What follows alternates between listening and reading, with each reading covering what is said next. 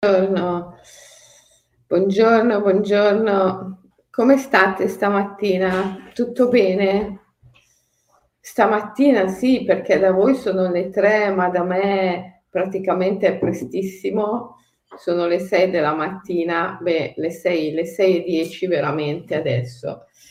E io a chi, perché c'è anche a chi qui con me, ci siamo svegliati prestissimo per fare questa diretta, anche perché dopo dobbiamo andare all'isola di Catalina. Abbiamo programmato una gita all'isola di Catalina. E... Ehm, ciao Francesca, ciao Paola, Rosi, Brunella, ciao a tutti, Rosita, Emanuela. Oggi parliamo dell'ikigai, cioè di come mh, mm, trovare il proprio scopo di vita, trovare il proprio scopo di vita, che non è una cosa proprio evidente. Io ho scritto un libro su questo, appunto, Ikigai. E, ehm, tra l'altro sono stata positivamente colpita perché ho visto per caso l'altro giorno che Ikigai, dopo tre anni che è uscito, è ancora ai primi posti nelle classifiche nel formato Kindle, ma nel formato Kindle è mm, veramente molto in alto in tante classifiche, quindi ho detto wow, è un libro che eh, ha avuto successo. Evidentemente questo tema del trovare la missione di vita, trovare lo scopo, è un tema molto molto sentito. E, e, e infatti voi anche mi avete scritto mh, su più parti, avete scritto, qualcuno ha scritto via mail, qualcuno ha scritto qui nei social.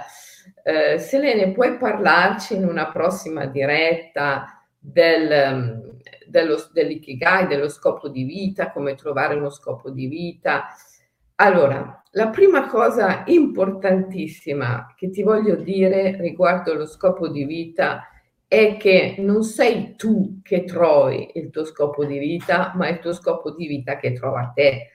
Allora, da un punto di vista sciamanico, animista, tutto ha un'anima, tutto è anima, tutto è spirito, quindi eh, anche lo scopo di vita è uno spirito. Per gli antichi, per gli antichi era il daimon. Platone e Socrate usavano questo termine, il daimon. Quindi eh, se il tuo scopo di vita è un daimon, cioè uno spirito, è lui che trova te, non sei tu che trovi il daimon. Mm, ecco, quello che devi fare è, ehm, è chiederlo, aspirare a, volerlo, desiderarlo. Quindi ci deve essere dentro di te una profonda, cristallina, intensa volontà di incontrare il tuo daimon inteso come scopo che va al di là del tuo io, perché è chiaro, no? il daimon è, è, è lo scopo di vita che trascende la dimensione individuale dell'io. Eh, e quando tu hai questa... Um, Adler la chiamava volontà di emergere. E Adler parlava della volontà di emergere come qualcosa di innato dentro l'uomo, è un aspetto dell'anima. Ecco, um, devi trovare questa volontà di emergere come aspetto dell'anima eh, che ti spinge a voler fare qualcosa per la specie, qualcosa che, che lascia un segno per la specie Ehm, il, ehm, il daimon, lo spirito guida eh, che rappresenta il tuo scopo di vita, la tua missione, ha a che fare con l'anima del mondo, vero? Quando noi diciamo anima, l'anima non è un principio individuale, non è un principio personale. Quando noi diciamo anima, facciamo riferimento all'anima del mondo, quel grande animale di cui ci parla Platone. E ehm, il daimon è un aspetto dell'anima intesa come anima del mondo e quindi ehm, trovare la propria missione di vita, il proprio scopo di vita inteso come daimon è ehm, sempre trovare una spinta a fare qualcosa di bello per la specie, ha a che vedere con l'evoluzione della specie, lo scopo di vita. Anche se è una cosa piccolissima, quando i ricercatori sono andati sull'isola di Okinawa, da dove viene poi questo termine, Ikigai, a intervistare gli, ultra, gli ultracentenari di Ikigawa, perché sapete che eh, eh, Okinawa, scusate, Okinawa è una zona blu, le zone blu, ce n'è anche una qui in California, eh, ce n'è una anche in, in Sardegna. Le zone blu sono quelle zone del mondo dove c'è l'aspettativa di vita più lunga e eh, Okinawa è una di queste, un'isola del Giappone. Quando i, i ricercatori sono andati su quest'isola a intervistare gli ultracentenari eh, per chiedergli qual è il segreto, loro hanno risposto due cose fondamentalmente. Una, la regola del 20%. Quando si mangia, lasciare sempre il 20% dello stomaco vuoto. E la seconda cosa che hanno risposto è stata ikigai, cioè avere sempre uno scopo, uno scopo di vita che però trascenda l'io, trascenda il senso dell'individualità.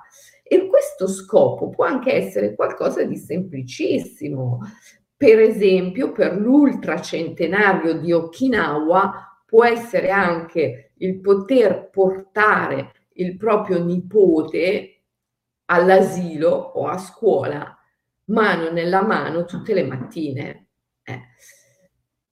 Ma è comunque qualcosa che trascende l'io, che trascende la dimensione meramente personale, individuale e riguarda la specie, riguarda um, la natura, quindi la specie intesa come natura, riguarda un'evoluzione della specie, che è un'evoluzione della natura. La spinta evolutiva che è nella natura si manifesta nell'uomo come ehm, aspirazione ad emergere, dice Adler, ma questa aspirazione ad emergere è, è da leggersi come un tratto dell'anima, un tratto dell'anima del mondo, non come una questione individuale, egoista, egoista. Um, l'egoismo non porta mai veramente ad emergere, anzi l'egoismo rinchiude le persone in una dimensione eh, gretta, in una dimensione mh, mm, estremamente ristretta e gretta, un po' meschina, anzi molto meschina, no? e, ehm, e, quindi non porta mai ad emergere veramente. La spinta ad emergere è sempre una spinta a darsi, a offrirsi, e è una spinta verso l'amore poi in, alla fine. No?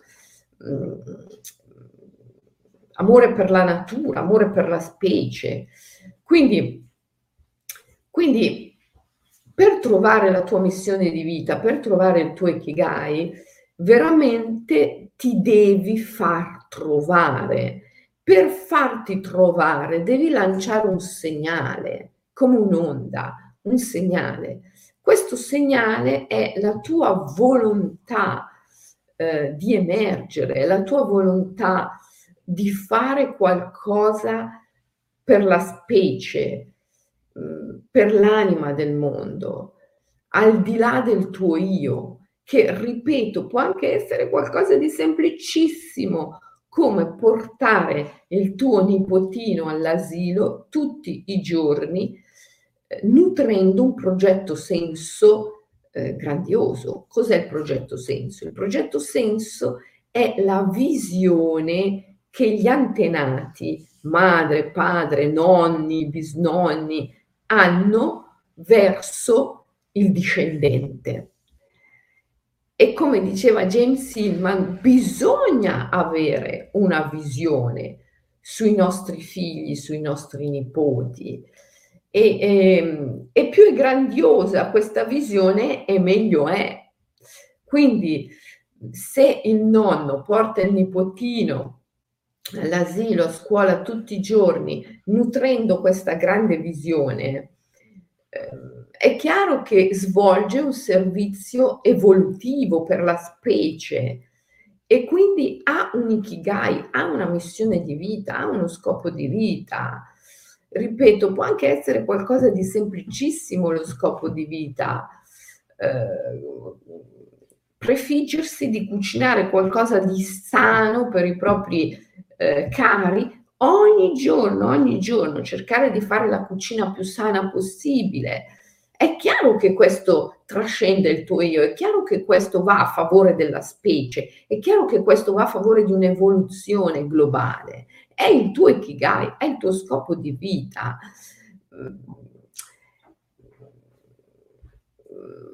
Ma alla fine è, è l'ikigai che trova te, è l'ikigai che trova te, è il tuo daimon che trova te. Non sei tu che trovi il daimon, da parte tua deve venire questo, questa chiamata, questo segnale che lanci come un'onda. E poi c'è la risposta.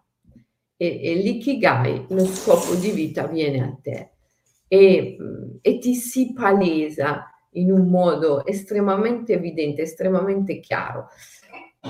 Ecco, avere uno scopo di vita, avere una missione è importantissimo, ti permette di avere più energia, ti permette di restare giovane più a lungo, ehm, ti mantiene giovane poi alla fine, ti mantiene giovane, eh, non solo come psicologa, ma anche come essere umano, attraverso l'osservazione degli altri veramente sono arrivata alla conclusione che chi ha uno scopo di vita rimane giovane più a lungo. Eh, mi è capitato di vedere eh, persone quarantenni che sembra che ne hanno 80 e ottantenni che sembra che ne hanno 40. E mm, la cosa principale che fa la differenza è proprio questo, avere uno scopo di vita, avere una missione, avere qualcosa da fare. Ieri sera qui a Los Angeles ho conosciuto una coppia straordinaria. E ehm, sono molto, molto, molto facoltosi perché lui eh, quando era più giovane, adesso sono, sono anziani, ma quando lui era più giovane ha avuto un'idea geniale, ha inventato sapete quelle scarpe con sotto le ruote? Eh? E ecco, ha inventato questo, queste scarpe con le ruote e le ha prodotte, le ha prodotte, le ha vendute in tutto il mondo. E ehm, adesso, mh, mm, che è in pensione perché già da tanti anni ha venduto la sua azienda, fa il pittore, fa il pittore. E, e sapete, ve l'ho detto, no, che eh, siamo qua, eh, io, i miei figli, i, i, i, compagni, la compagna, il compagno del, di mio figlio, di mia figlia, tutti quanti, a chi compresa, perché stiamo aprendo la sede californiana dell'Imaginal Academy, dove presto faremo dei ritiri, eccetera, eccetera. E eh, la prima cosa che mi ha detto quest'uomo ieri sera è stata, ehm, ah, voglio venire in questo posto eh, per vederlo e fare un dipinto, fare un dipinto per voi. Ecco, e gli ho detto, oh ma come sei gentile, ti ringrazio, ma non è necessario, non disturbarti anche perché insomma un suo dipinto ha un certo valore ed era chiaro no, che lui lo diceva, lo faccio come, come dono, come donazione alla tua associazione perché ne condivido gli scopi. No? E, e quindi diceva voglio farti questo regalo, questa donazione. E io gli dicevo grazie, ma insomma non devi, è una cosa di grande valore. E, ehm, e lui mi ha detto, ma guarda, sai che alla fine darà più a me che a te, darà più a me che a voi, perché mi permette di continuare ad avere uno scopo di vita. Lui è molto anziano adesso. E, e quindi mi diceva, è una cosa bella, è una cosa bella per voi, perché è una cosa di valore che io vi regalo, ma è una cosa bella anche per me, perché mi consente di continuare ad avere uno scopo di vita. Faccio qualcosa per voi, per la vostra missione in cui credo e quindi la mia missione diventa la vostra missione. Ecco, ehm, anche questo è l'ikigai, unire la tua missione alla missione di qualcun altro. Io mh, mm, molto spesso ehm, insisto su questo tema della, della comunità, del, um, del, fare squadra insieme, del sentirsi parte di una famiglia, che è un po' un antico modo di vedere, perché anticamente l'umanità sentiva molto no? questo fatto della famiglia allargata, eh, della famiglia spirituale, del gruppo, della comunità. Poi dopo è arrivata l'industrializzazione, con l'industrializzazione l'economia del consumo e con l'economia del consumo la globalizzazione. E eh, prima i, i, nazionalismi, creare delle nazioni eh, unite intorno a un unico potere centrale e poi la globalizzazione.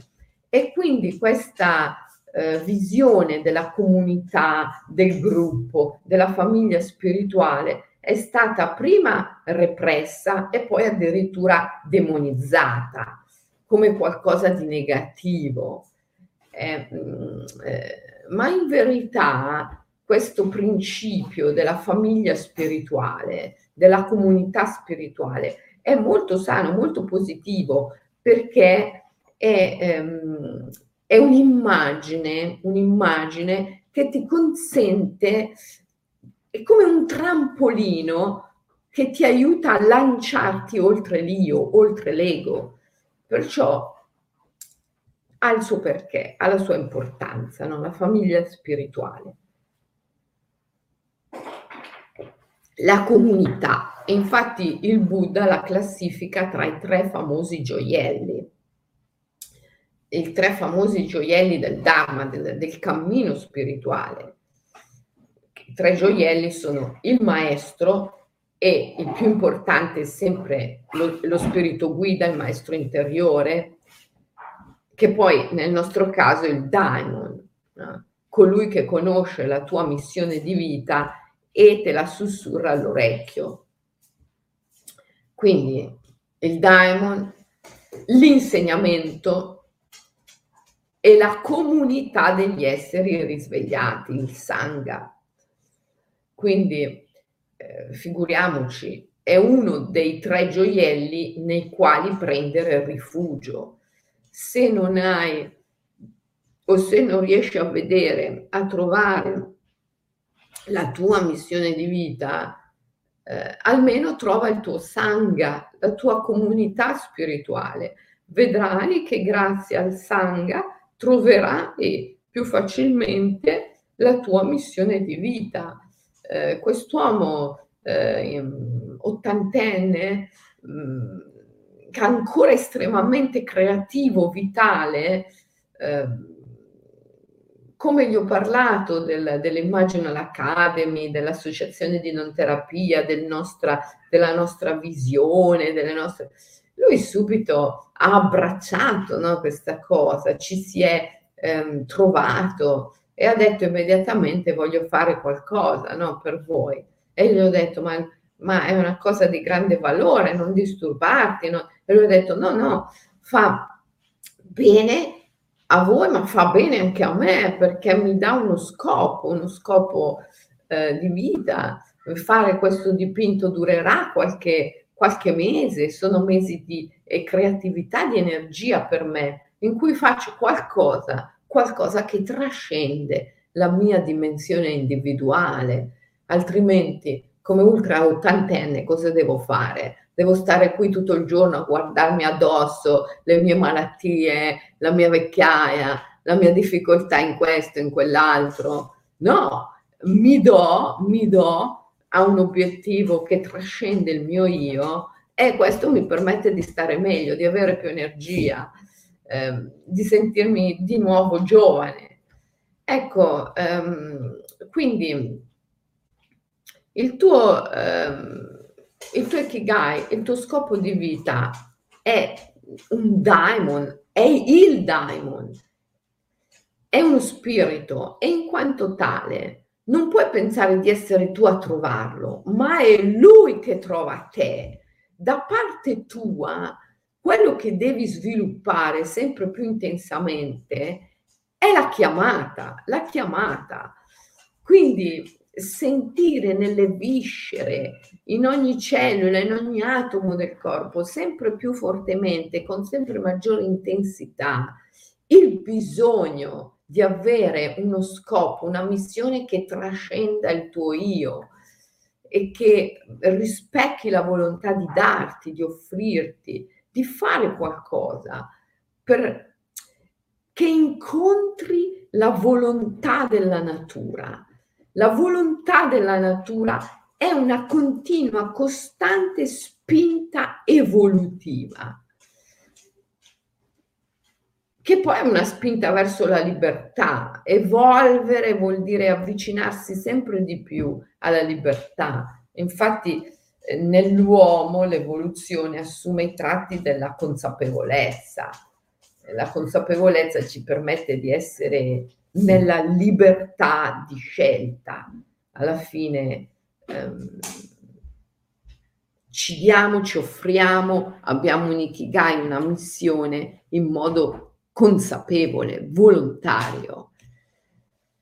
Ecco, l'evoluzione, eh, la, eh, la spinta evolutiva che è nella natura è una spinta verso una intensità di libertà sempre maggiore che poi è libertà di darsi, di offrirsi, è libertà di amare. Quindi l'evoluzione, la spinta evolutiva che è insita nella natura è da intendersi come spinta verso l'amore, eh, verso la libertà, che è una forma dell'amore, o l'amore è una forma della libertà, se preferisci. Comunque sono due, due aspetti della medesima realtà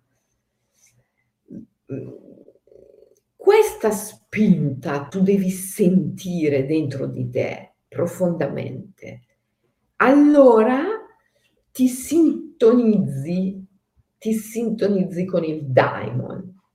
Il daimon, lo spirito guida, colui che conosce la missione dell'anima, che è sempre da intendersi come il daimon, come aspetto dell'anima, ma non di un'anima individuale, personale, ma dell'anima del mondo.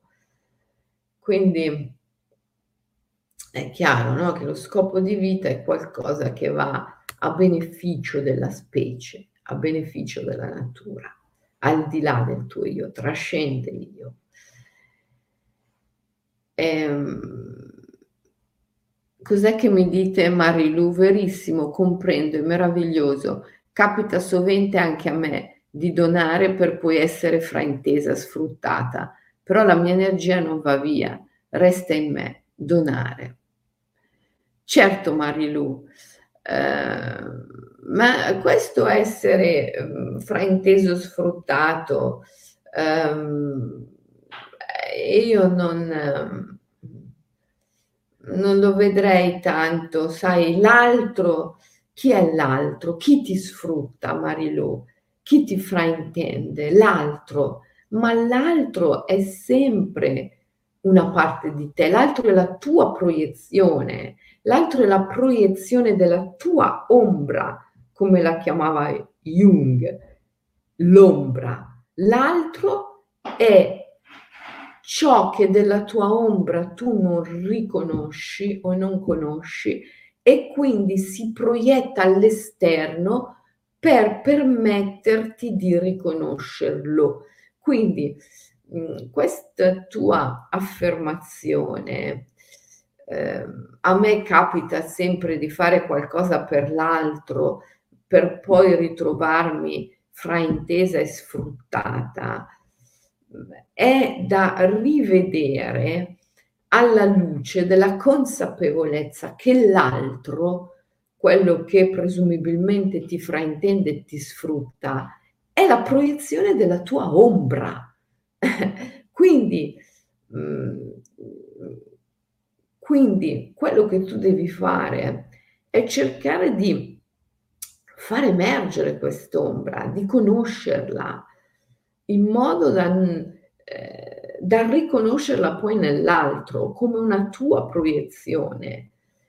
E mm, quando noi facciamo qualcosa per gli altri e abbiamo, come hai tu Marilu, questa impressione che l'altro ci fraintenda o ci sfrutti, è perché abbiamo dentro un'aspirazione ad emergere enorme che ancora non trova pienamente riscontro in quello che facciamo. E quindi dobbiamo maggiormente darci, dobbiamo mm, raggiungere uno scopo, un obiettivo più grande è perché abbiamo puntato a un obiettivo troppo ristretto, troppo piccolo, che non incontra tutto il nostro potenziale, tutta la nostra capacità di fare, di dare, di essere, di esprimerci, tutta la nostra capacità creativa. Ancora non l'abbiamo espressa a pieno.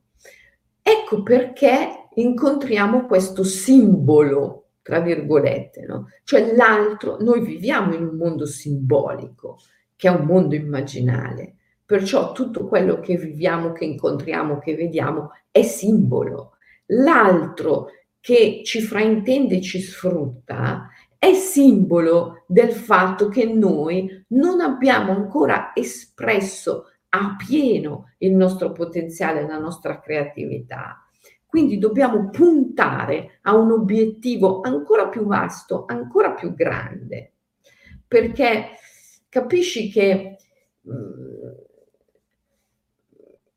avere un obiettivo che trascende l'io è anche avere un obiettivo che trascende l'altro, perché l'altro è sempre una proiezione dell'io. Quindi fare qualcosa per te o fare qualcosa per l'altro, alla fine è sempre un atteggiamento egoista.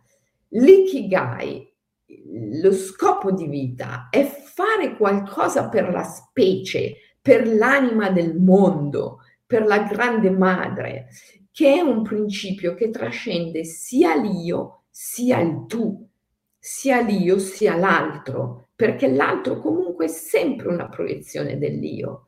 Quindi se voi avete fatto qualcosa per l'altro e avete l'impressione che l'altro vi abbia sfruttato e vi abbia frainteso, mm, dovete cercare nella vostra ombra un obiettivo ancora più grande e dovete riuscire ad esprimere un potenziale, una creatività ancora più grande che riguardi la specie, non l'altro, ma la specie, l'anima del mondo. Mi spiego. Quando l'ultracentenario di Okinawa realizza il proprio ikigai, portando il proprio nipotino a scuola tutte le mattine e eh, immaginando dentro di sé una grande visione per il futuro del proprio nipotino, svolge un servizio nei confronti della specie, perché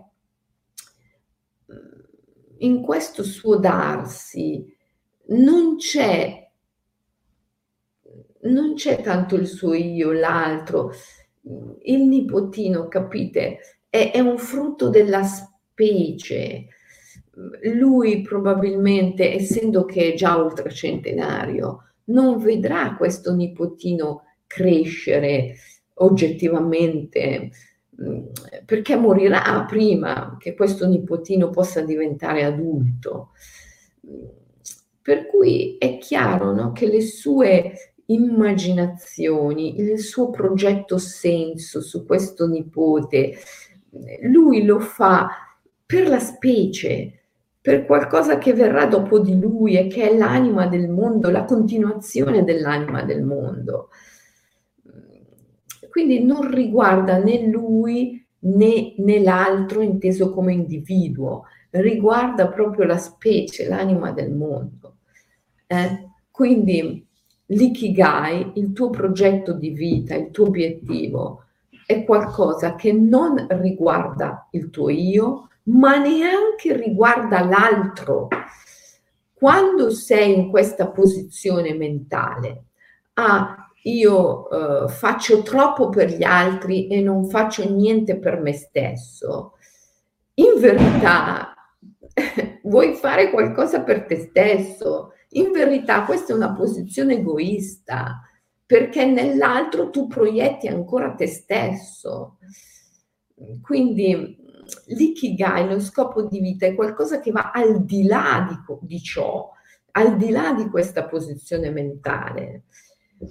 Poi è, è, difficile trovarlo anche perché siamo vittime di una cultura da supermercato, di una psicologia da supermercato, questa psicologia da rotocalco che ti porta a fare questi ragionamenti. Ah, io eh, ho fatto troppo per gli altri e non ho fatto niente per me stesso.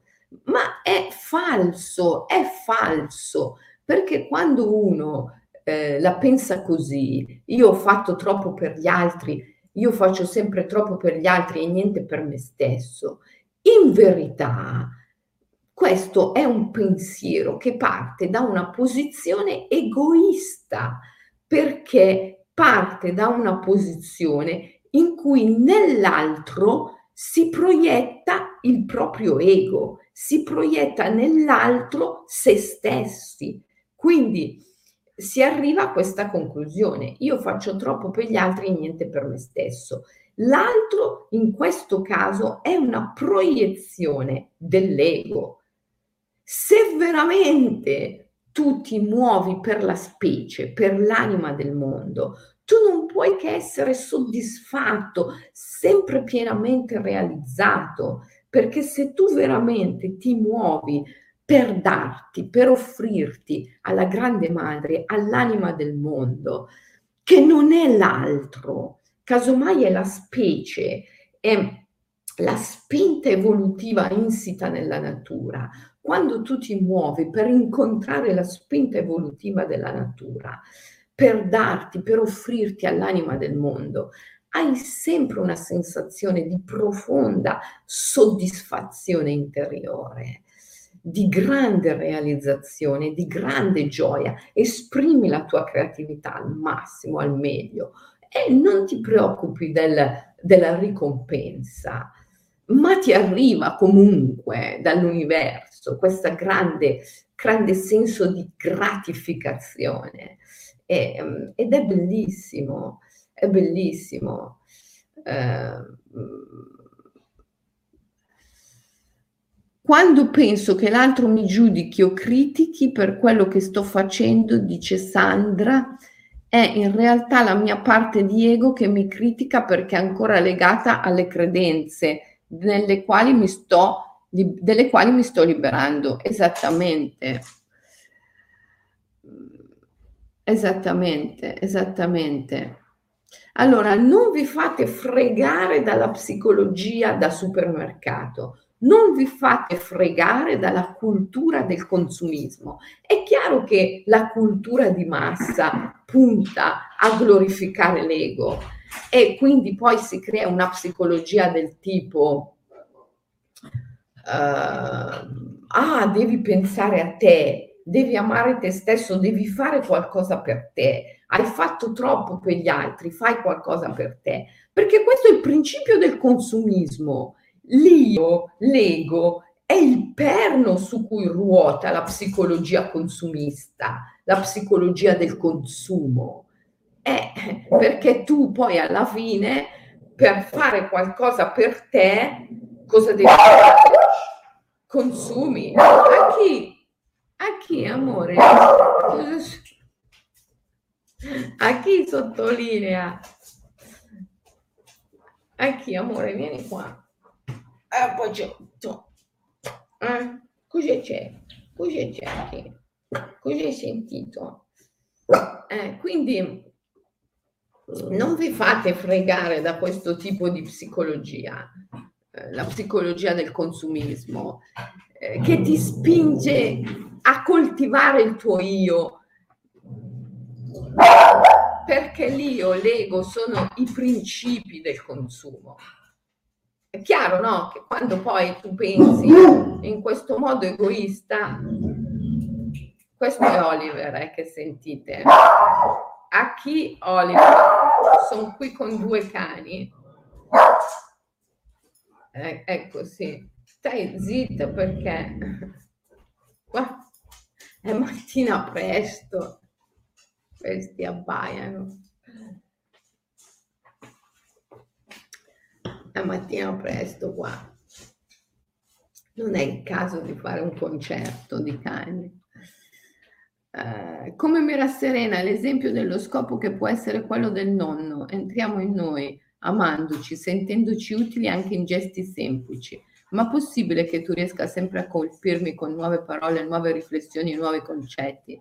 È talmente vasto il pensiero infinito. Simonia, tesoro, per vivere a, a lungo, ehm, per vivere a lungo, ehm, con piena energia, con prosperità, eh, non bisogna vivere per se stessi. È talmente semplice, è talmente semplice. Chiaro che il consumismo, la psicologia del consumismo ti spinge a vivere per te stesso, a coltivare il tuo ego e a proiettarlo anche nell'altro. Quindi o fai qualcosa per te stesso e consumi, o fai qualcosa per l'altro e consumi.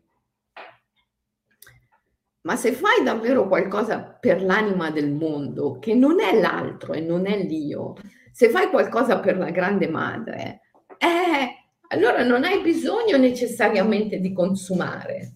Pensa a quest'uomo eh, del, di ieri sera, questo, questo signore eh, ultra ottantenne che ha detto, oh mi piace il tuo scopo, lo scopo della tua associazione, voglio fare qualcosa per te, ti faccio un dipinto eh, cosa consuma? Non consuma, mi dà la sua creatività. È chiaro, la sua creatività ha un valore perché lui eh, qui è anche abbastanza noto, conosciuto come pittore.